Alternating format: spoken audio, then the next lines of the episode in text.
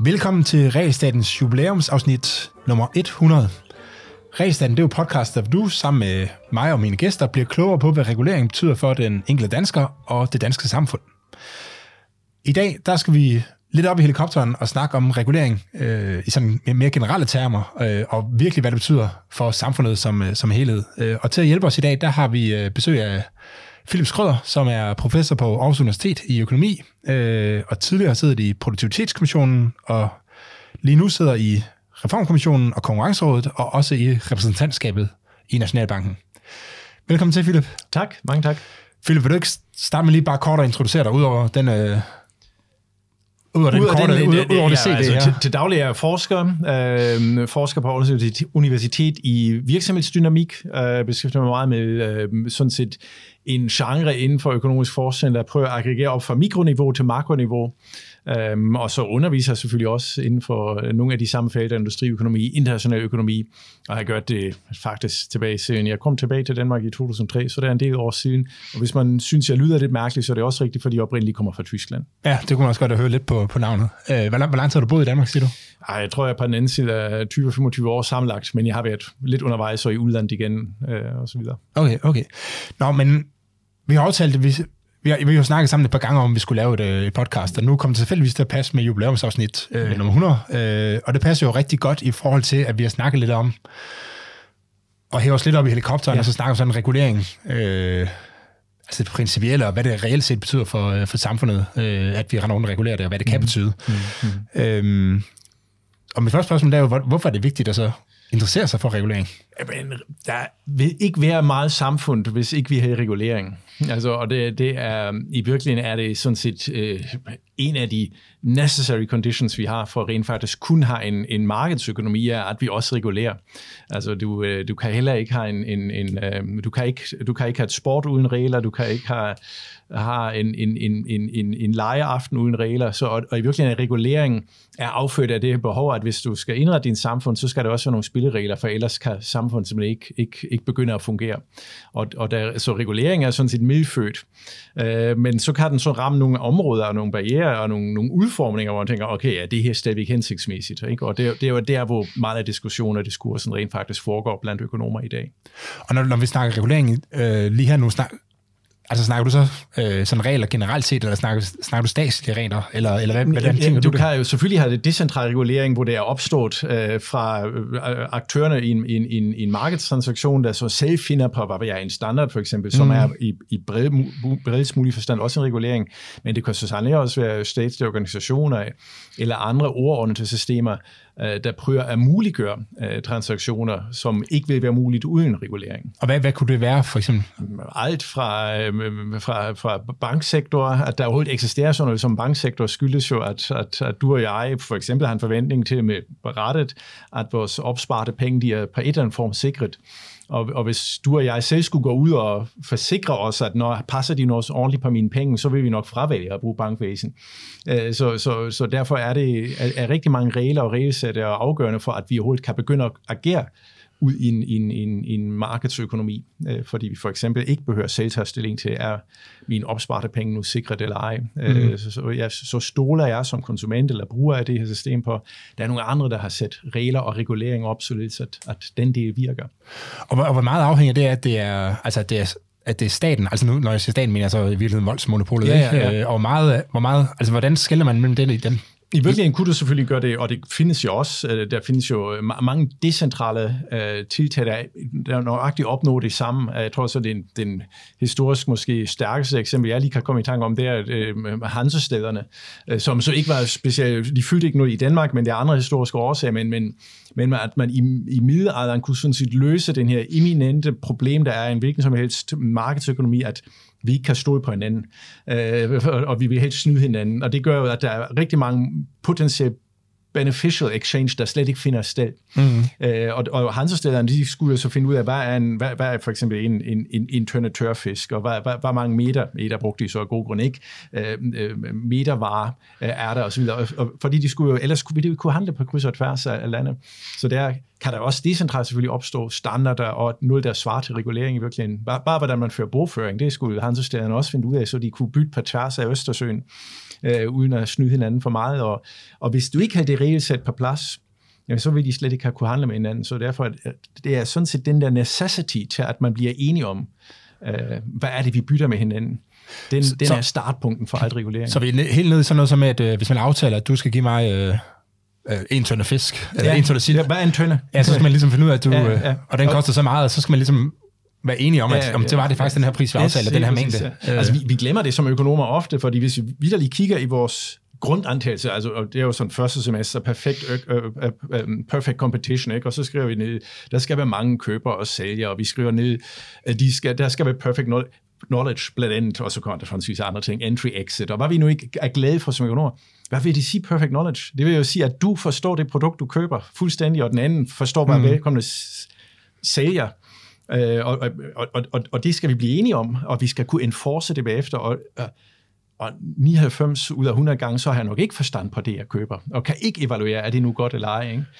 Øhm, så, og, og der kommer regulering i billedet. Ikke? Altså, så, så det, det kan godt være, at du har en mening om, om du er tilfreds med din frisør eller ej, men om, allerede om du er tilfreds med din tandlæge eller ej, hmm, det, det er sådan, og, og derfor har vi autoriserede services for eksempel. Ikke? Og alle de her ting, de opstår sådan set, det er grundlæggende behov, at de i en vis forstand gør en marked muligt. Mm. Så, i, så i, i grundsubstansen er regulering, regler, øh, livsbloden for, at vi rent faktisk kan have en markedsøkonomi. Men så kommer der bare øh, nogle, nogle bivirkninger, og, og, det, øh, og det, de, er så knap så heldigt. Men, øh, men, men i udgangspunktet, uden regler, vil der vil vi sådan set være i sådan en autarki, selvforsørende, hyppigere, end vi egentlig har brug for at have lyst til. Ja, ja, okay.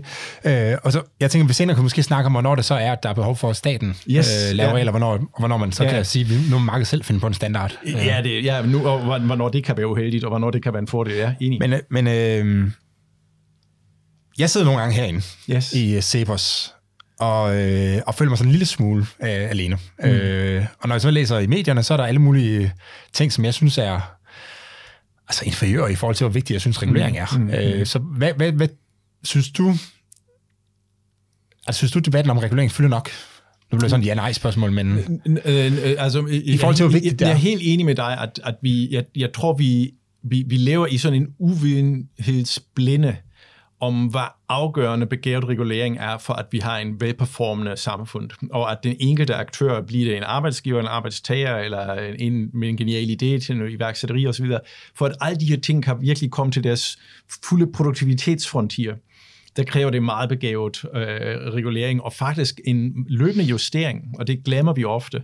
Øh, og det er også der nogle af de her, øh, det er meget nemt at finde på eksempler, hvor regulering er åndssvagt.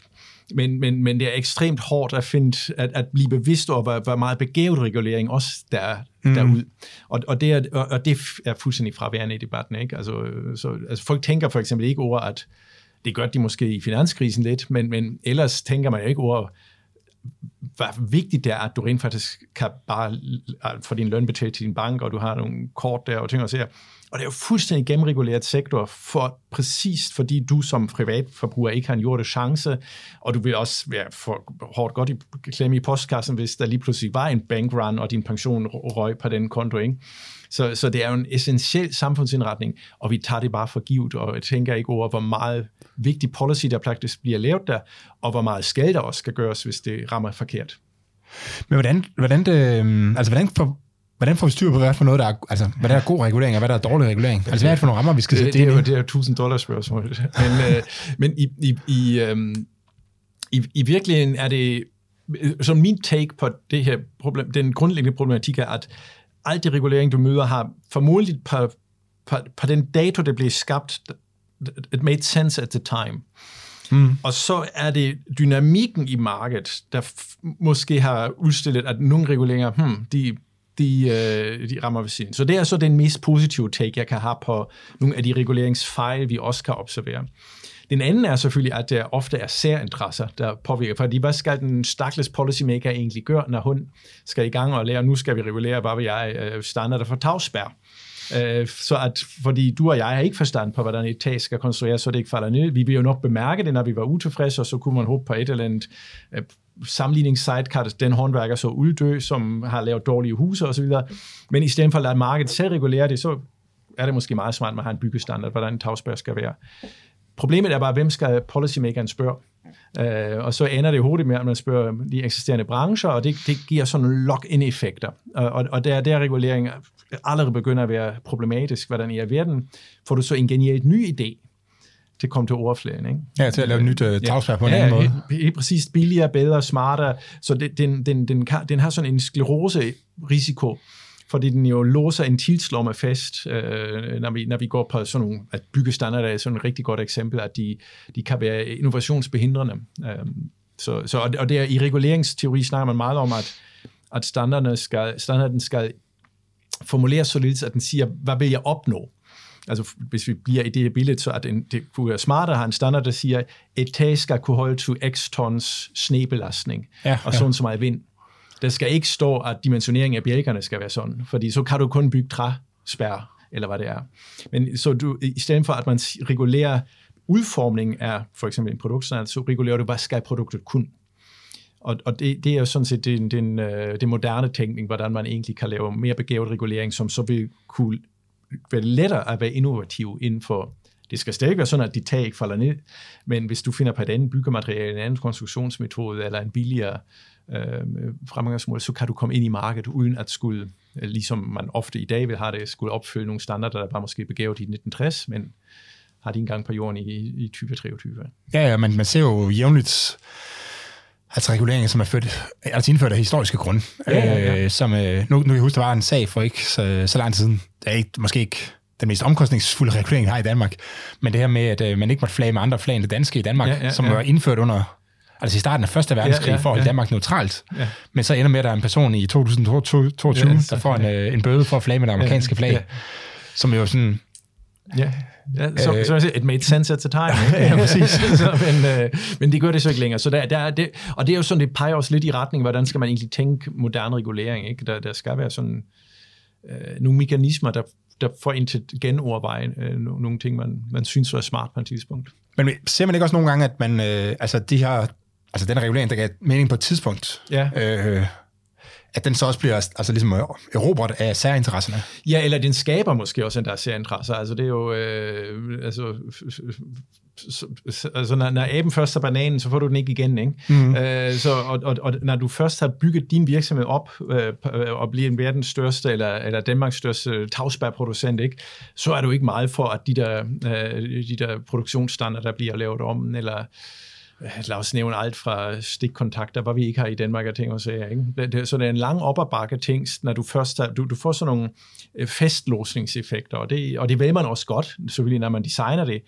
Og, og, og på den tidspunkt er jo formålet at hensyn til, til, til, til sikkerheden, eller til, hvis ofte er det for noget forbrugerbeskyttelseshensyn, øh, den vejer jo så større end, end, end den fastlåsningsprocedur, der er. Så, så det er jo meget ofte er det sådan noget ja, sundheds forbrugerhensyn, men det mere ofte end vi tør at tænke over, er det også, fordi ellers vil der slet ikke være en marked, ikke?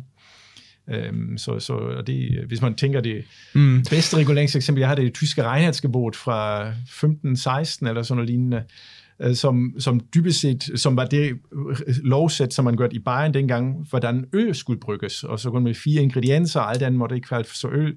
Og det var et problem, der var så meget illegal og ulovlig brygge, brygning, at folk blev blind af det og dårligt, og de kunne ikke møde op på arbejde osv. I, i, og så regulerede man det, og den, den lovgivning, den har klaret sig igennem de diverse Tysklands, øh, helt op til, til øh, 1992.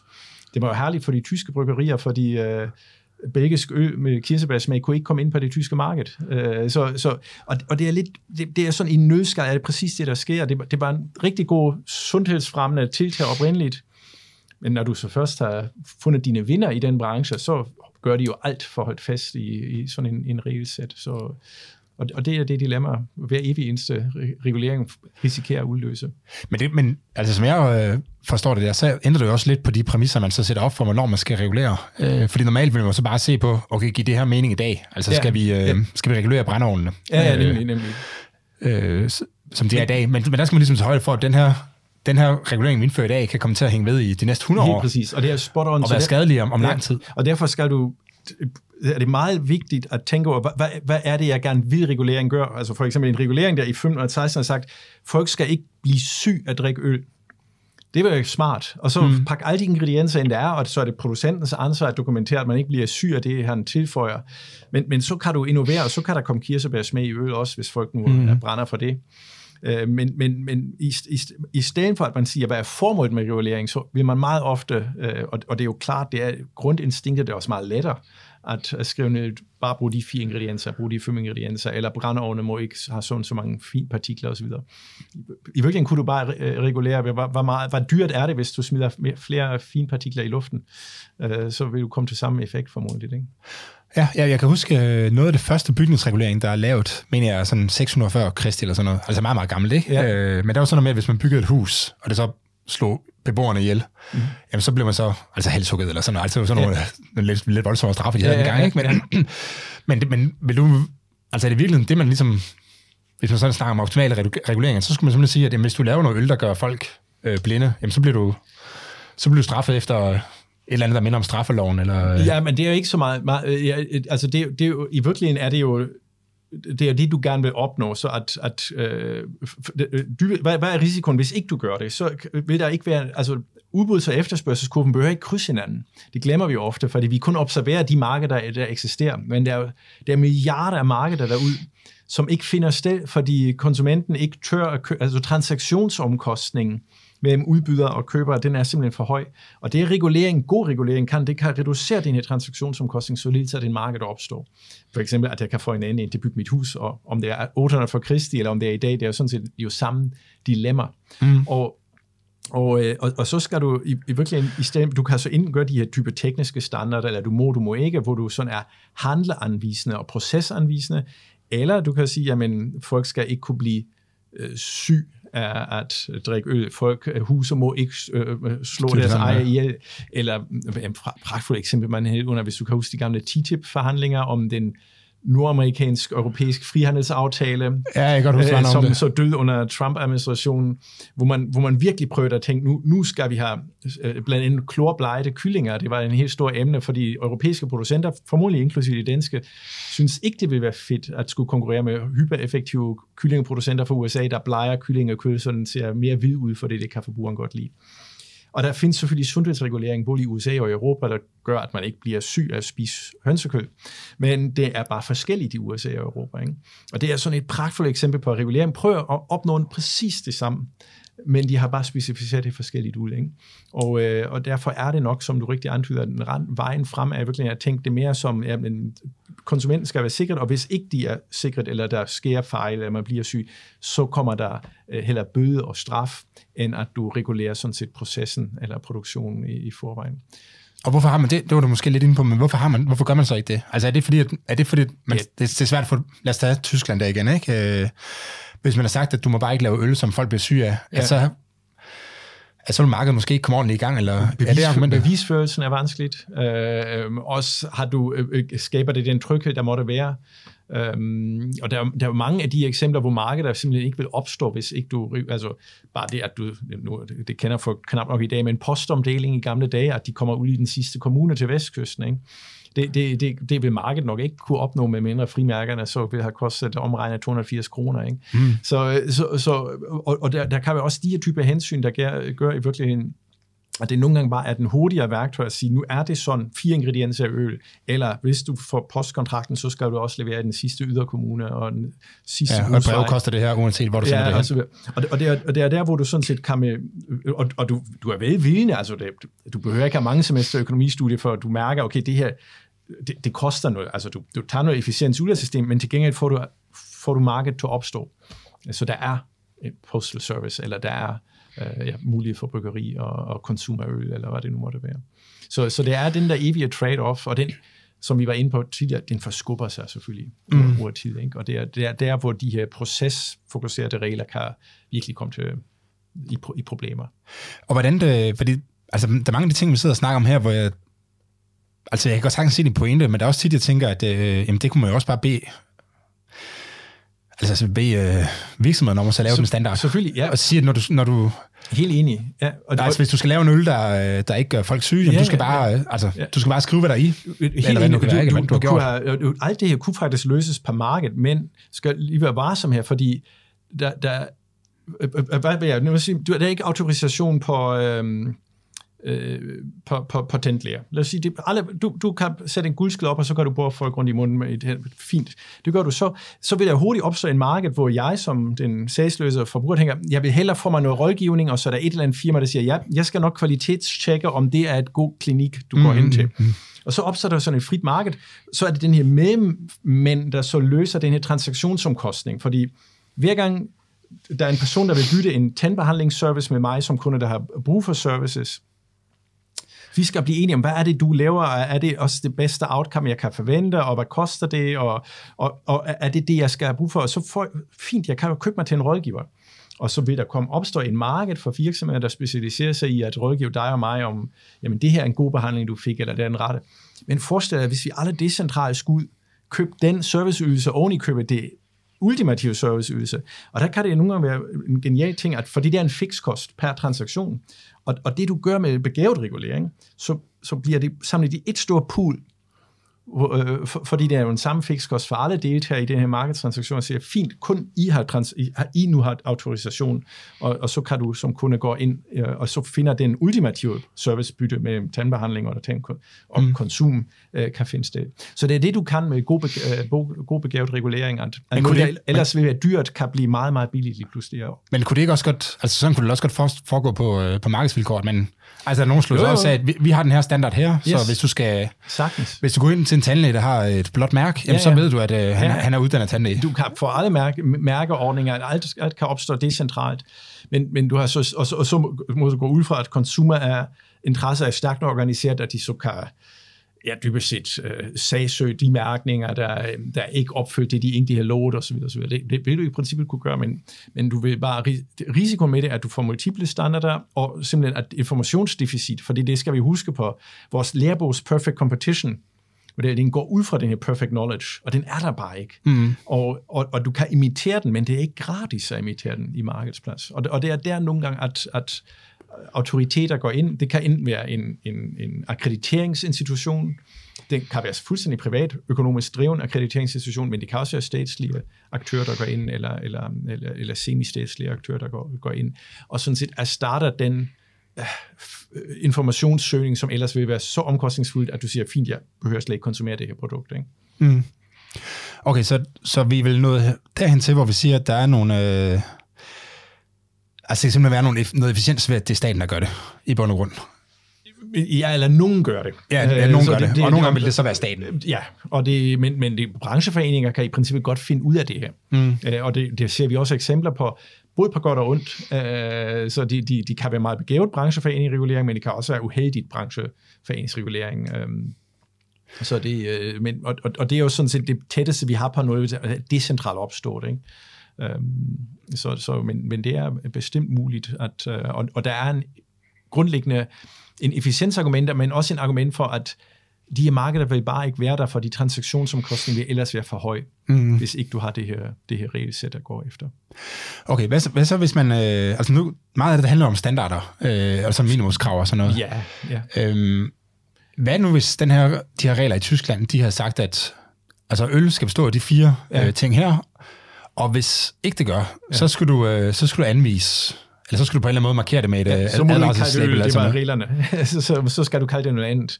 Ja, for eksempel, for eksempel ja. fordi, fordi noget af det, jeg har tænkt over, i, øh, det er specielt i forhold til øh, bygningsreglementet, det er, ja. at der står jo virkelig mange ting, ja, ja. detaljer om, hvordan ens bolig skal indrettes. Ja, ja. Øh, lige her på flad fod kan jeg huske, at der er sådan en regel om, at du skal, altså at vinduesarealet i et rum skal svare til mindst 10% af gulvarealet. Fantastisk. Og det er jo sådan, det vil se, altså masser af gange giver det jo Ja, sikkert ja. mening, fordi Ja, ja. vil gerne have, et, have lys i naturlys. Jeg er sikker på, at i 1930'erne vil nogle skurker have bygget nogle grimme, grimme øh, arbejderboliger uden dagslys, ikke? hvis ikke Ja, ja, der var ja. sådan nogle regler. Ja. Men, ja. men der kan så også godt være nogle gange, hvor man tænker, at øh, jamen, faktisk lige præcis her, der, øh, der giver det mening at så lave det uden, Ja, ja. altså lave, lave øh, vinduet mindre, ikke? Øh, så kunne man ikke, altså så hvad er muligheden for at lave det som sådan nogle, øh, altså standarder, man godt kan afvige fra? Hvad, hvad er omkostninger ved det, eller gevinster ved det? Ja, altså jeg tror, den, den, øh, det, som kommer fra en økonomisk teori, som, som egentlig ser ud til at give rigtig god mening. Øh, hvis jeg må tage et eksempel, der kommer fra, fra det, jeg rent faktisk forsker i rundt omkring Ja. international samhandel, hvor, hvor en af de store handelsbarriere for ekspansion af for eksempel danske virksomheder, der, gerne, der har et fantastisk produkt, der gerne vil ekspandere internationalt, er præcis, at de løber ind i forskellige øh, regelsæt.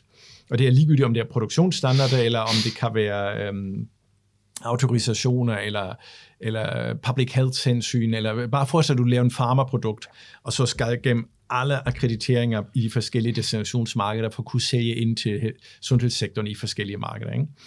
Og, og der har man opereret i mange år med et koncept, man ikke kalder, fordi, og, og så er det jo den umiddelbart backbone-reaktion fra alle økonomer siger, at det, det skal harmoniseres, så, så kører det jo igen. Fordi hvis du fortsætter, fordelen med standarden er, at du overhovedet kan en, ma- en marked opstå, fordi du bliver enig om, at det her præparat, hvad ved jeg, det hjælper mod fedme, eller mod, mod, mod, mod, mod øh, øh, insulindeficit, eller hvad det nu måtte være.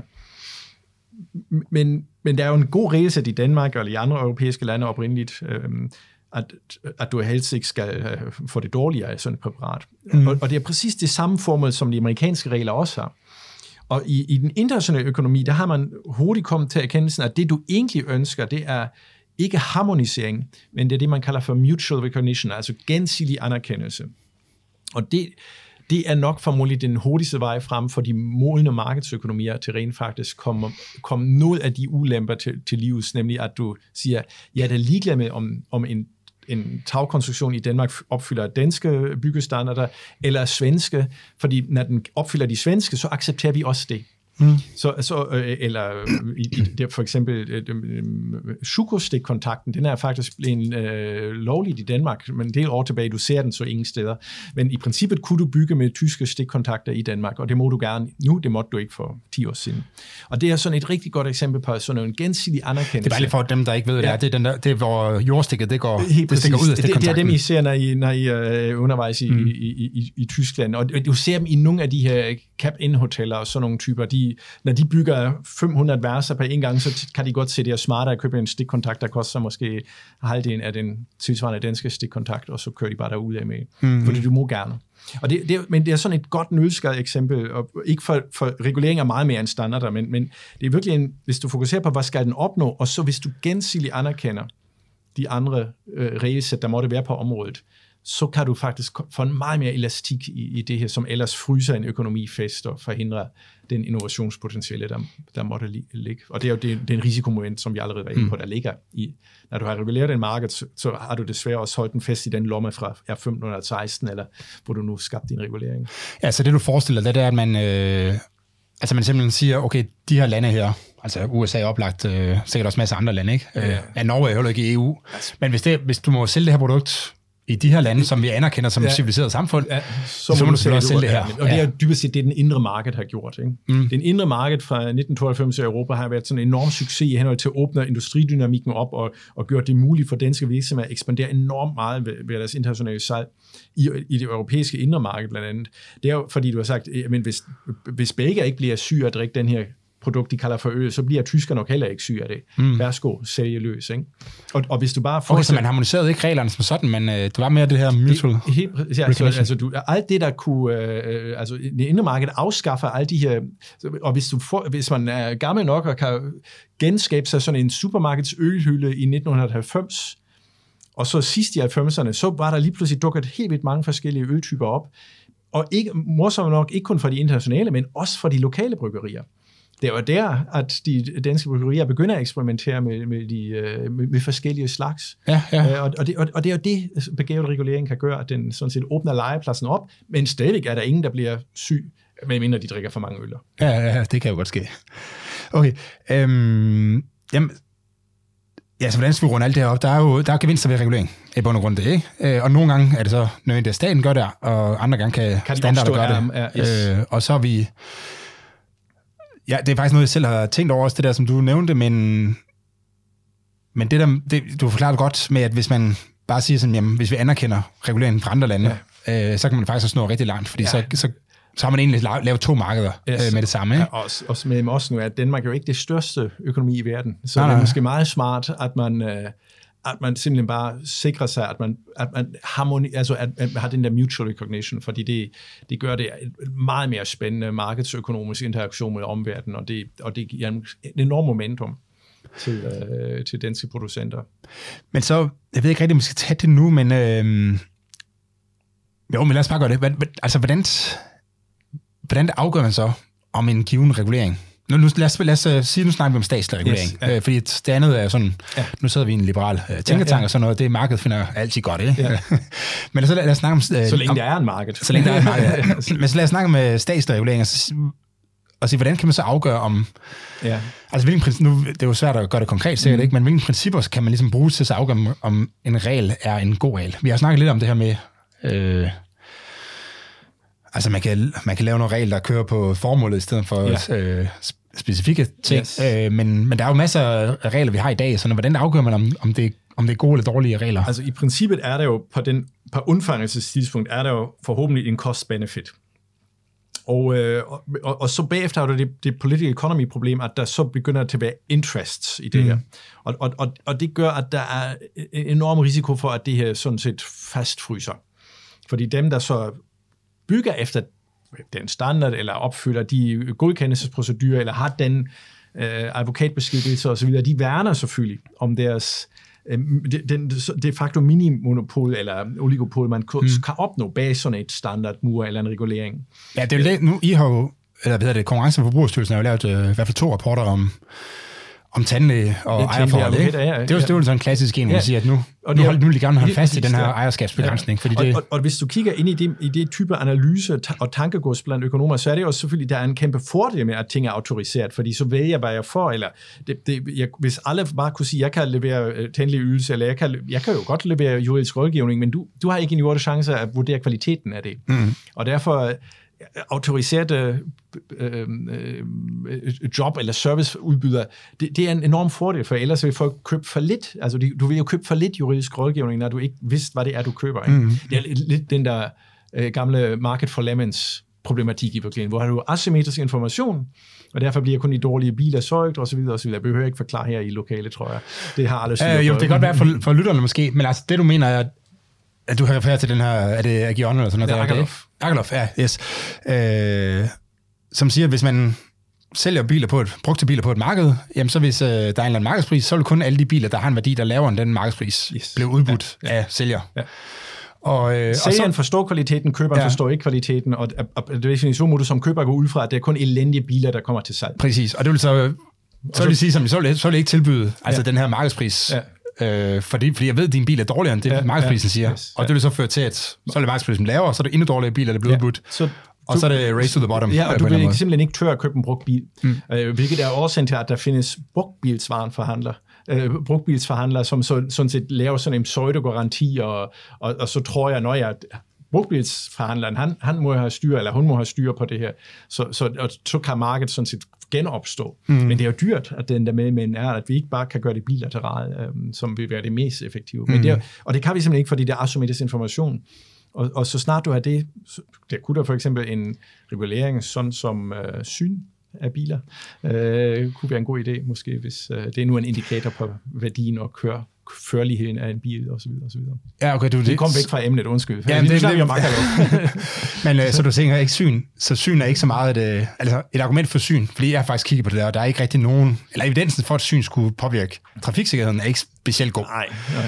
Men du siger så, at der kan faktisk være et argument i, at det kan være med til at så sikre et, et brugtvognsmarked. Det, kunne- det kunne Princippet. det, Ja, ja, altså, jeg ligger da vel for mærke til, at folk nævner det, når de sælger en brugt bil, at den er nysynet. Hvad, hvad, hvad, det så, hvad værdien af det så er, ved jeg ikke. Om Ja, det, for, om det tror jeg mere, at så risikerer man ikke, at den bliver kasseret de næste år. Ja, formodentlig. Men, men, det, ja, men, men det er sådan set spot on på nogle af de problematikker, der ligger i, at, at øh, hvordan kan du få en marked til at opstå? Øhm, eller rettere sagt, hvordan kan en marked fejle og slet ikke opstå? Og det, og, så, og det er jo i, i bredest mulig forstand er det en markedsfejl selvfølgelig, at der ikke er perfekt information, og det er det bare ikke. Det er ikke perfect knowledge. Nej, men vi, altså, vi kommer der for det med, hvad, hvad er omkostningerne, eller hvordan man vurderer, om Ja. regulering er fornuftig, ikke? Og så siger du, så laver man, det gør man ikke, men, men principielt set, så burde man lave en cost-benefit-analyse og sige, er det her regulering Yes. en, en god idé, eller er det en, øh, en dårlig idé? Ja. Og så kommer der, opstår der alle de her problemer med, at Ja, så altså, særinter, der opstår særinteresser og, og andre ting og sager. Så- Og, så, øh, så, så et godt princip, undskyld, jeg afbryder det, men en god princip er derfor, at du, når, man nu ved, at man ikke kan lave sådan en cost-benefit-beregning, eller man, man, man sandsynligt gør det forhåbentlig i, i det tidspunkt, at der er mere, altså markedet vil slet ikke opstå, eller der er mere gevinster end umiddelbare omkostninger. Så en rigtig god princip er, at, at, at regler, øh, de skal øh, tages til genopsyn. Altså de skal have en, en, en, en øh, øh, øh, sådan en holdbarhedsdato. ja, solnedgangsklausul. Ja, solnedgangsklausuler. Det, det er formodentlig det bedste værktøj, vi kender til at kunne holde øh, regler flydende. De kan også have et problem, fordi hvis de er for korte, så vil folk slet ikke gå ind i, altså forestil dig, at man siger, man skal være beskikket advokat for, at man overhovedet kunne lave juridisk rådgivning.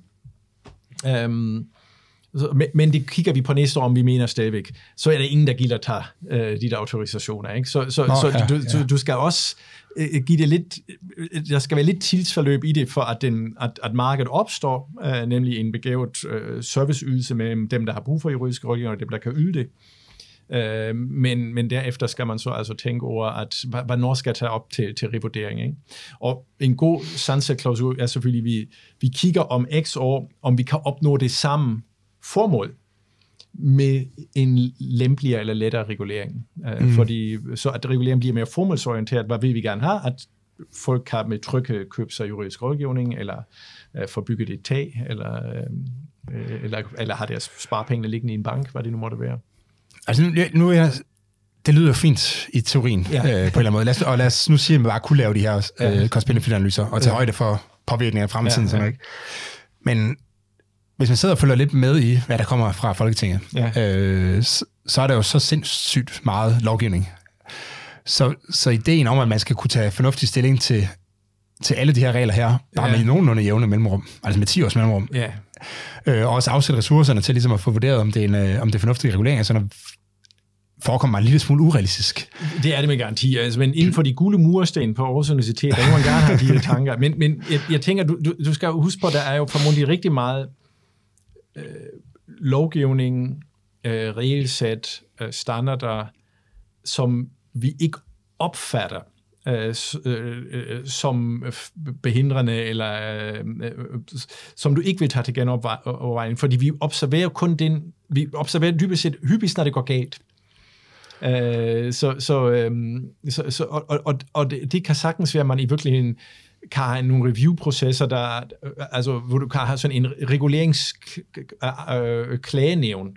Altså, så at man i virkeligheden kun uh, har endogene sunset-klausuler, hvor man simpelthen siger, jamen, hvis nogen, der tænker, jeg vil gerne ind på det, lad os tage et tænkt eksempel, jeg vil gerne ind på det danske taxamarked. Mm. Jeg har et, øh, et, et app-baseret produkt, som jeg tænker er bedre, end hvad man ellers har for taxakørsel. Så kunne man jo påpege, er vi nu sikre, at den her regulering for, hvordan man må lave taxaforretning i Danmark, er stadigvæk hensigtsmæssigt. Ikke? Så, så det kan også sagtens være, at det bliver uløst af markedsaktørerne, den her review. Men en review body, eller en review mulighed, skal der være. Jamen det forudsæt, altså nu kan man sige, i det her tænkt eksempel, ja. Ja. kunne man forestille sig, Det at det, var en, at det var en meget stor virksomhed, som havde ressourcerne ja. til at gå ind og så Ja. lave lobby øh, og få bragt den her op på dagsordenen. Men hvis du nu sidder hjemme i din garage Ja. øh, og har opfundet den her, øh, altså lad os nu sige, det var en dansker, der havde, op, Ja, ja, der, der ja, ja. opfundet den app her. Øh, altså, så vil han jo ikke, altså, så vil han jo ikke have mulighed for at få det på markedet. men, men du, du skal, det er derfor, man skal vidderligt forestille sig det som en reguleringsombudsmand, som, som en enkelt forbruger kan spørge hen om, er- vi nu sikre, at, at, taxareguleringen skal være sådan udformet? Kunne, kunne den ikke opleve, opnå samme formål på den anden måde? Så, så det, for, fordi nu er det jo, hvis du vil lære regulering om, så skal du præcis have lobbyapparatet kørt i stilling. Mm. Og så kan du selvfølgelig råbe systemerne op, og fordi når den der cost-benefit hen til nyregulering er så tydeligt i ordvægt, så vil den tidspunkt skifte. Det er sådan, vi kom af med Reinheitsgebot i Tyskland i sidste ende jo. Det tog så mange, mange øh, hundrede år, øh, men, men, men selvfølgelig kan reguleringen justeres.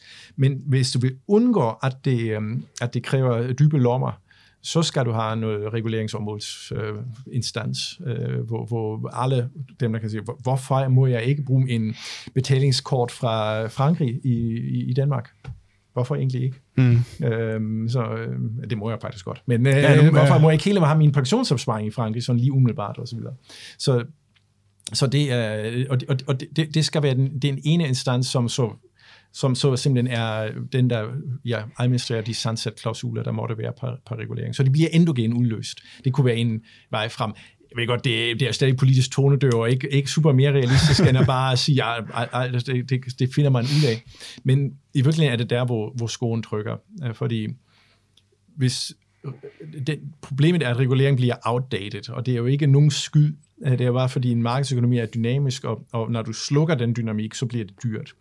Og i stedet for at vente til den omkostning er så enormt stor, at alle vågner op og laver det om, så kan man se det tidligere, hvis du, øh, mm. hvis du simpelthen har noget, der ligner en uafhængig øh, vurderingsinstitution. Men, men jeg tænker også, det du... Altså, lad os bare forestille os, at man kunne lave det system her, at så, så ville det også kræve, at landene ikke havde, altså at de havde meget forskellig øh, regulering. Altså så ville EU-regulering, det er virkelig et argument mod at lave ensartet ja. EU-regulering, fordi du, du er nødt til at have noget diversitet, for ellers ville der jo ikke være nogen steder, man kunne lave den her kørselsapp for eksempel. Ja, altså det er jo, og det er præcis det, man gør jo i, i, i mange hensyn, hvor du, øh, i Danmark har vi rundt omkring droneflyveri for eksempel, hvor man siger, okay, lad os lige lad det design det lidt anderledes for at se, hvad der så sker. Mm. Så, så det er også super vigtigt, at du har de der eksperimenterområder, men, men i det øjeblik, du har formålsregulering, at hvor du siger, hvad er formålet med, at vi regulerer taxakørsel? Det, det, det er jo ikke, at der skal være sensorer i biler. Uh, formålet er jo, at folk ikke bliver snydt, eller um, at, at du ja, ankommer... Ja, det er lidt nogle gange. Ja, det, det, det, det, hvad formålet er. Ja, men, men, men, og, og det, er, det er en pragtfuld eksempel på, at når det først er der, så er der jo nogen, der... For dem er det jo dyrt, når den regulering lige pludselig forandrer sig. Og, og det er ligegyldigt, om det er stikkontakt eller taxakørsel, eller, eller, eller for den så skyld... Bankerne synes jo ikke, det er fedt, hvis der kommer nye former for pengeinstitutter, ind, øh, som har andre betalingsløsninger, mm. som intet har måske at gøre med traditionelle banker. Fordi nu er de sådan frygtelig gennemreguleret, og er gode grunde gennemreguleret. For dem, der så opfylder alle de krav, de synes, at det er jo ret surt, hvis hvad vi Apple dukker op, eller, eller en anden en, eller Starbucks lige pludselig mener, de også skal lave noget, der minder om, om betalingsservices. Ikke? Så, så, og for at kunne udløse den potentiale, der ligger i det, kunne det være rart, hvis, hvis man kunne øh, genvurdere regler efter opråb fra kunder, andre aktører, eller en iværksætter fra en garage. Mm. Ja, ja. Øh, skal vi prøve lige at så komme lidt uden for murene? Ja, selvfølgelig. Øh, de gule mure på Aarhus Universitet. Øh, fordi altså, regulering i dag fungerer jo ikke på den her måde, som vi har siddet og snakket om, hvis man skulle have øh, god regulering. Det er jo, det er jo tit Altså meget øh, detaljregulering, det er det. Øh, som siger noget om, hvor, hvor store skal spærne være på yes, et hus og, og så videre. Ikke? Og du går ofte til selve de eksisterende aktører. Det er jo en kæmpe udfordring, fordi der, der sidder jo ikke embedsmænd i, i hverken Danmark eller andre lande, der har forstand på farmer. Mm. Så hvad gør de stakkels folk, når de så skal lave en regulering? De spørger jo branchen. Per definition spørger du dem, der er der nu. Du, spørger, du, kan, jo, du kan ikke spørge den iværksætter, der vil være der om 10 år. Nej, nej. Øh, så og, og det er jo en kæmpe handicap, du har som policymaker. Ikke? Og, og ja, bare være kan, bevidst over det, det kan være en udfordring. Ikke? Ja, og vi kan også se, at den, øh, altså reguleringen har det jo med at hænge ved. Ja, altså, ja. nu, taxilovgivningen, så ja, vi har undersøgt det faktisk på et tidspunkt. Og det vi kunne finde ud af, var det jo opstået i forbindelse med drosjekørsel. Hmm. Så, som altså, ja. så, i hvert fald for mig, det er i hvert fald over 100 år siden, ja, så ja. Øh, sandsynligvis ikke. Ja, ja. Øhm, og, øh, og den hænger så ved i taxilovgivningen, og nu så, den er så blevet så liberaliseret en lille bitte smule i forbindelse med alt det her, der skete omkring øh, Uber her. Ikke? Ja, ja. Øh, men, men den er der jo stadigvæk, ja. øh, selvom, man, selvom de oprindelige argumenter, ja. der er ingen, der kender dem, ja, øh, og, de er, og de er sandsynligvis forsvundet. Ikke? Ja. Øh, og, det, og det samme simpelthen med en masse andre ting, at ja. jeg ved det her med, øh, vi undersøgte også noget med, nu kan jeg ikke huske, om det var bredden på, nej, det var det her med, hvor meget øh, benplads der skal være på mm. toiletter. Ja, øh, ja, super. At den, den opstod den opstod faktisk som sådan en kvalitetsparameter, ja, ja. Øh, så vidt vi kunne finde ud af i hvert fald, at man, øh, man gerne vil have, skabe nogle, have nogle lejligheder i København, okay, ja. og så indførte man regler om, der skulle være mindst 110 cm benplads. Okay. Men, de, men nu det blev det brugt som sådan et, øh, altså et, et, et argument for, for, øh, altså for handicappet, lad man sige. Ja, en rullestolsbror, ikke? Ja, lige præcis. Øh, men, men så altså, argumenterne har det også med nogle gange, så ændrer ja. sig til det, der ligesom... Men, men det er et pragtfuldt eksempel på et, et kan bruges. For, formålsregulering, hvis du et, hvis du ser, du må ikke bygge lejligheder, som ikke kan anvendes også af handicappede personer det er jo en formål, og så behøver mm. du ikke sige 110 cm, fordi så, når jeg, hvis jeg har et eller andet smart øh, hvad vil jeg, løftesystem, der, der kan løse den udfordring, der måtte være, så har jeg løst så må jeg gerne bygge på den mål. Ikke? Og så skidt med, om det er 110 eller 80 cm, eller hvad det nu er, øh, jeg har. Så, og, og det, er, det er præcis det er spot on til, at hvis man begynder at tænke regulering meget mere, at hvad er formålet med den? Fordi så kan du også genskabe, hvorfor fik vi en, en taxa, altså en droske, droskekørselsregulering? Hvad, hvad, hvad, hvad er det egentlig, de gerne vil have? Øh, og, ja, det, og det står der ingen altså, I princippet kan det være, fordi man ikke vil have for mange hestepærer på gaderne det, eller eller andet. Det, det kunne det være, eller at der var gaderøgerier med, med pirattaxer, eller hvad ved jeg. Det, ja. Vi aner det ikke, ikke? Men, men, øhm, men hvis formålet øh, er, er det, der, reguler, altså der, der håndhæves, så, så er det noget lettere. Og så vil også behovet for at justere reguleringen øh, langt mindre. Men hvis vi sådan skal snakke om sådan, altså den regulering, der findes i dag, hvad, hvad kan vi så sige om, øh, altså hvor god reguleringen er, øh, eller hvor omkostningsfuld den er? Altså, jeg, jeg tror, netto er det en, en klart benefit. Det må vi jo erkende, om vi vil eller ej, fordi der, der, vil, der vil ellers være fravær af markedet i en udstrækning, som vi tror ikke, vi ikke kan forestille os. Altså, det er jo videre lige fra, at du kan få din løn udbetalt. Snak om statslige reguleringer. Hvis vi tager hele spektret af de decentralt opståede, men hovedparten kommer jo via, uh, via government uh, på mm. forskellige niveauer. Uh, fordi altså bare det, at, at vi har en bare det, at du kan lave en transaktion, hvor du bytter penge med en serviceydelse eller en vare, øh, det, øhm, det, det vil ikke være der. Så, det, så derfor er der ingen tvivl om, at reguleringen set over et er en kæmpe øh, værdi. Mm-hmm. Men, men, men der er jo rigtig mange reguleringer, der er kommet forbi sin optimum, så at sige, hvor den begynder at, at øh, fryse noget fast i en struktur, der er uhensigtsmæssigt. Øhm, og, og, og så skal man jo kun kigge på dem. Så, så jeg, jeg tror, hvis, hvis man skulle tvinge et tal på, hvor dyrt er regulering i Danmark, så er netto er det en positiv gevinst. Det forhindrer os ikke i, at vi kan identificere reguleringstiltag og tænker, ej, de her, de er i sig selv, øhm, øhm, er de ikke optimale længere, og en alternativ regulering, eller en komplet afskaffelse i nogle tilfælde, øh, vil være en, en, en, en øh, net benefit. Ja, altså hvis vi nu, nu, nu, nu prøver jeg lige rundt op, så ja. kan du se, om du er enig ikke, men sådan som vi nogle gange tænker på det, det der med, at du, altså vi har nogle sådan helt basale regler med, at du må ikke slå ihjel. Mm. Du må ikke stjæle. Øh, du må heller ikke sælge produkter, som er til umiddelbar livsfar for, dine, yes. for køberne og sådan noget. Ja. Ikke? Og, og det er vel det, som det, det, altså, gevinsterne ved, at man har den type regulering, mm. øh, er sandsynligvis enorme. Ikke? Ja. Øh, fordi ja, ja, så ved ja. du som forbruger, at du Altså, du går ind og spiser et sted, og ja. altså, selvom vi ikke havde alle mulige anden form ja, for regulering, så du, det kan godt ske, at du får lidt ondt i maven, ja, ja. det er så meget heldig, men du ja. vil ikke spise noget, hvor du gik ud af døren, og så faldt om og døde. Yes. Ikke?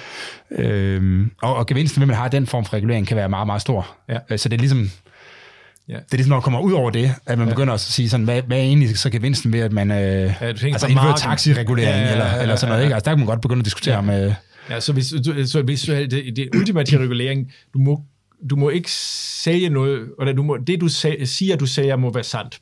Mm. Øh, og ligegyldigt om det er en serviceydelse, eller, øh, eller om det er et produkt. Altså, du må, ikke, du må ikke lyve, så at sige. Hvis det var, så vil du komme et godt stykke af vejen allerede. Ikke? Altså, ja, ja. det er lidt det, markedsføringsloven i virkeligheden prøver at gøre, som mm. også er en regulering. Øhm, så, så, så, og, og det er fuldstændig rigtigt, at det er jo mange af de ting, de opstår på marken, og de også, opstår også ofte fra en, en akut behov, fordi teknologisk forandring eller en enkelt sag har, har øh, uløst en reguleringsbehov. Og vi kender den fuldstændig parallelt, kender vi øh, situationer også fra andre politikområder, øh, hvor enkeltsager kan få Øh, der skal kun en forkert anbringelse af en ung menneske til, som kommer fra et socialt belastet familie osv., til at den kommune skal lave om på hele regeltilsyn, som ellers har virket godt for, for tusindvis af andre familier. Ikke? Mm. Så, så, så, og, og, og det er samme risiko har det selvfølgelig også med, med, med regler. Og, og, og igen, hvis du tænker øh, øh, regulering som formål, så, så kunne du formodentlig komme af med nogle af de værste skurker, der rent faktisk koster af, af, af reguleringen, uden at du sådan set forhindrer øh, markedsgørelsen, fordi det er vidderligt vigtigt, at du har reelt at du og jeg kan stole på, at vores bank også er der i morgen, eller vores penge også er der i morgen i det mindste, og, vores pensionsopsparing kommer, og at, at, at jeg ikke bliver, at, at den juridiske rådgivning, jeg kan købe mig, ikke er fuldstændig hen i vejret, men har en vis grundkvalitet, og alle de mm. der ting, de er formodentlig sådan en enorm vigtig betydning for os, men det forhindrer os ikke i, at vi kunne forbedre det ved at tænke meget mere over formålsregulering og ikke procesregulering eller produktregulering. Men kan man, kan man, kan man, altså, kan, kan man sætte tal på? Altså, kan vi sige noget om, hvad det, er det, Altså, hvad er potentialet? Er måske det er, hvis nu sagde vi, øh, hvis vi nu indført nogle af de her principper, vi ja. har snakket om, ja. øh, altså, kan vi så sige noget om, du, jeg ved godt, at det er jo nok svært at sætte Altså, hvis, altså snakker vi 10 milliarder, eller snakker vi 200 milliarder, eller hvad, eller hvad snakker nej, nej, vi? Altså, det, det, vi har at gøre med et stort beløb. Jeg tror, det bedste, øh, de bedste eksempler, jeg kender til, det er øh, igen tilbage øh, til, til mit forskningsgensat rundt omkring international handel og, og, og de harmoniseringer, der har foregået. De, de såkaldte øh, grænseffekter eller border-effekter, der mellem to, handel mellem to nationer, der, der, der, øh, så, ud over transport og tolv, er der enormt mange handelsbarriere, som er simpelthen regulative forskel, som gør, at du ser langt færre, altså du handler på tværs af regioner inden for et land, handler du meget, meget, meget mere, end du gør på tværs af nationale grænser. Og det, relativ forskel er en af hovedskurkerne.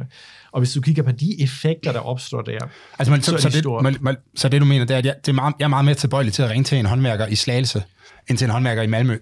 I, ja, altså fordi, det er jo, at, fordi der er en, øh, altså fordi reglerne er simpelthen anderledes. Ja, altså det er, det er der, hvor vi har forskning på, der simpelthen måler og vejer, altså en af de første papirer, der kigger på, hvor meget handel er der mellem de amerikanske delstater, og hvor meget handel er der mellem delstaterne og Kanada. Mm. Og, og, og, og, og, så kan du korrelere for kilometer og sprog og pris og valutakurs og hvad ved jeg. Og så, så er der en enorm barriereeffekt tilbage, som dybest set kun er ja, grænsen, øh, mm-hmm. og regulative forskel, skatteforsker, hvad der nu ikke er. Men, men afsat i, vi har haft en tilsvarende diskussion rundt omkring Brexit, hvor man spørger, hvor meget koster Brexit britterne, eller også for den så skyld, fordi vi lige pludselig kommer i en ny jurisdiction, når vi skal handle med, med, med, med UK ja, efter ja. en Brexit. Ikke? Og, og hvis man tager afsæt i det, så har vi at gøre med et stort beløb. Øhm, fordi øh, der, der, der finder du, altså hvis du kigger på for eksempel effekten af den indre marked, den positive effekt af den indre marked for, for en økonomi som, som, som den danske, så kigger man jo nærmere på procent ekstra velstand end, end, end promille. Så det er, det er store gevinster i at øh, harmonisere, og det er kun udelukkende, det er jo relativt små øh, reel harmonisering eller gensidig anerkendelse. Så hvis vi forestiller os, at vi har begæret regulering across the board, mm. så, og det er ved at bemærke ikke en afskaffelsesregulering, men at skifte ord til formålssigtet regulering, så at du gør det muligt for markedsaktørerne til at interagere med, med mindre omkostninger, så er der en, en, en, en betydelig potentiale. Jeg vil ikke tør ja, sætte en tegn på. Nej, nej, nej, det, det er fair nok, det er fair nok. Øh, er det, altså, nu siger du, at øh, man, altså, man skulle bare ændre det til formålet. Jeg synes også, der er meget, man godt kunne, øh, kunne afskaffe. Jo, men, øhm. altså, hvis man, men, men, men tager et eksempel med, med, med brandovne. Hvad, hvad vil du opnå med brandovneregulering? Det er jo, det er jo et eller andet øh, fint støv i det indre byer osv., men, mm. men øhm, så, og hvis det er formålsregulering lige præcis, og der så kommer en genial producent, der sætter en filter op på dit loft, der, så der kommer en rene bjergluft ud, når du har tændt op i pejsen, fint, tillykke med det. Ikke? Og, men men det, det kan man ikke nu. Øh, men men med, med, øh, med formandsregulering vil du i princippet kunne komme de steder hen. Ikke? Ja, jamen det, jamen det, det er jeg med på. Det er med på. Øhm, sagt med andre ord, der er meget fjollet regulering. så ja, ja. så det, det er det vidderligt. Men, men det, det, det, det, har, det har en værdi, og det har en værdi, da man starter det. Men så er den der er genovervejelse, som vi er omkring der. der Jamen det var, det var faktisk lidt det, noget af det, jeg godt vil uh, ind på, fordi vi har snakket lidt om det her med, at uh, du nævnte også lidt i, i starten, der, at nogle gange så er det behov for regulering, for ligesom at få et marked op at køre. Ja. Uh, fordi der er et eller andet er simpelthen ikke tillid i markedet, så man skal, og man har ikke nogen aktører, der ligesom kan skabe den her tillid, så, ja. så nu går man og laver nogle regler. Ja. Der er kun fire ingredienser i, i øl, ja. og, og så får man et marked. Ja. Men kunne, kunne man så ikke forestille sig, at man altså efter 10 år, øh, når så der var nogle store bryggerier, sådan noget, ja, som ligesom ja. havde et øh, altså trademark, kunne stå inden for kvaliteten og sådan noget, og, ja. og folk vidste, at hvis jeg køber her, så bliver jeg i hvert fald ikke dårlig. Altså kunne man så ikke godt argumentere for, så kunne man lige godt afskaffe øh, reglerne igen?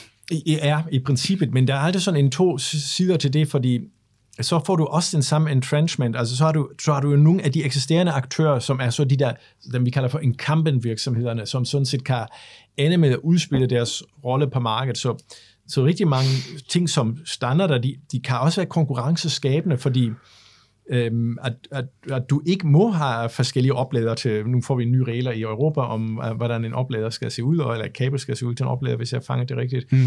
Og det, det, det kan være det kan forhindre konkurrence, fordi de låser os jo fast til en bestemt teknologi. Men andet kan det også gøre det meget lettere for ham, for, der har øh, lavet en ny øh, innovation i garagen, at, at, at komme ind i markedet, ikke? fordi han vil, jeg vil for sådan min oplader skal se ud. Ikke?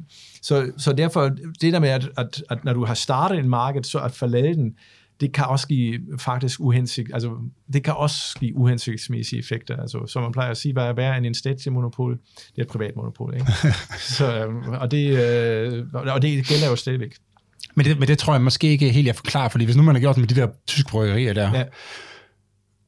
altså de ville jo så kunne bruge deres øl, som de plejede, men, og, men, men nye øh, aktører vil jo kunne slå sig op på enden og sige, vi følger, vi, vi følger de her gamle standarder. Ja, og det er også det, der sker. Hvis du kigger på din uh, almindelige tyske ølflaske i dag, så står der stadig brygget efter regnskabet for 15-16. Ikke? Og okay, du har en enorm underskov af mikrobryggerier, som har været der alle årene, fordi de var jo godt beskyttet, så at sige, øh, bag ved den der reguleringsmur. Så det, det, det har også, det, det kan sagtens, regler kan også fremme et vist innovationsmiljø, fordi det sådan set laver en, det gør igen, perfect competition, perfect knowledge, der er mange udbydere, mange købere osv., men der skal også være entry and exit. Og i virkeligheden kan du gøre entry letter, hvis du siger, øh, at du kan udbyde taxakørsel, hvis sådan, så skal du nok ikke sælge licenser og den slags. Øh, det kan ah. også være uhensigtsmæssigt øh, at regulere den slags. Men, så jeg tænker, at den, den, den, den hellige grad i, i begæret regulering er, er, er i virkeligheden ikke ens for alle øh, politikområder.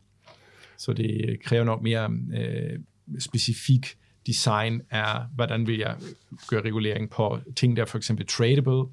Der vil der være nogle helt, meget, der kunne, kunne være meget inspireret af de her internationale harmoniseringsafstand og øh, gensidige anerkendelseserfaringer, man har. Mens hvis du tænker på services, og, eller øh, er det en anden måde, du vil designe din regulering på, og tænker du på health, altså konsument, uh, sundhed og så videre, så er det måske en tredje måde, hvordan vil du egentlig administrere det her, således mm. at det ikke fastfryser økonomien. Men, men i udgangspunktet øh, vil der ikke være en markedsøkonomi uden regler. Nej, nej, øh, jeg, jeg, altså jeg synes, jeg sidder sådan lidt med en fornemmelse af, at der er en, øh, altså jeg, jeg er med på det, når du snakker ja. om, øh, at man sparker sådan her, så får man noget god regulering, og øh, men når jeg så kigger ud, og det lyder også fint, men når jeg så kigger ud i, hvordan virkeligheden yeah, fungerer, yeah. Så, så, så, så er spændet bare så stort, at jeg bliver meget, meget... Altså, når du sidder og tænker, så siger jeg, okay, regulering kan være fint nok. Yeah. Øh, det skal nok gå. Men når jeg så kigger ud i virkeligheden, så, så, så kommer jeg til at tænke igen sådan lidt, ah, det er nok bedre bare at lade være. Men, men, men, men, men kig på de... Vi har jo fantastiske eksperimenter derude, hvor der er fravær af øh, regulering, hvor der er fravær af statslig indblanding.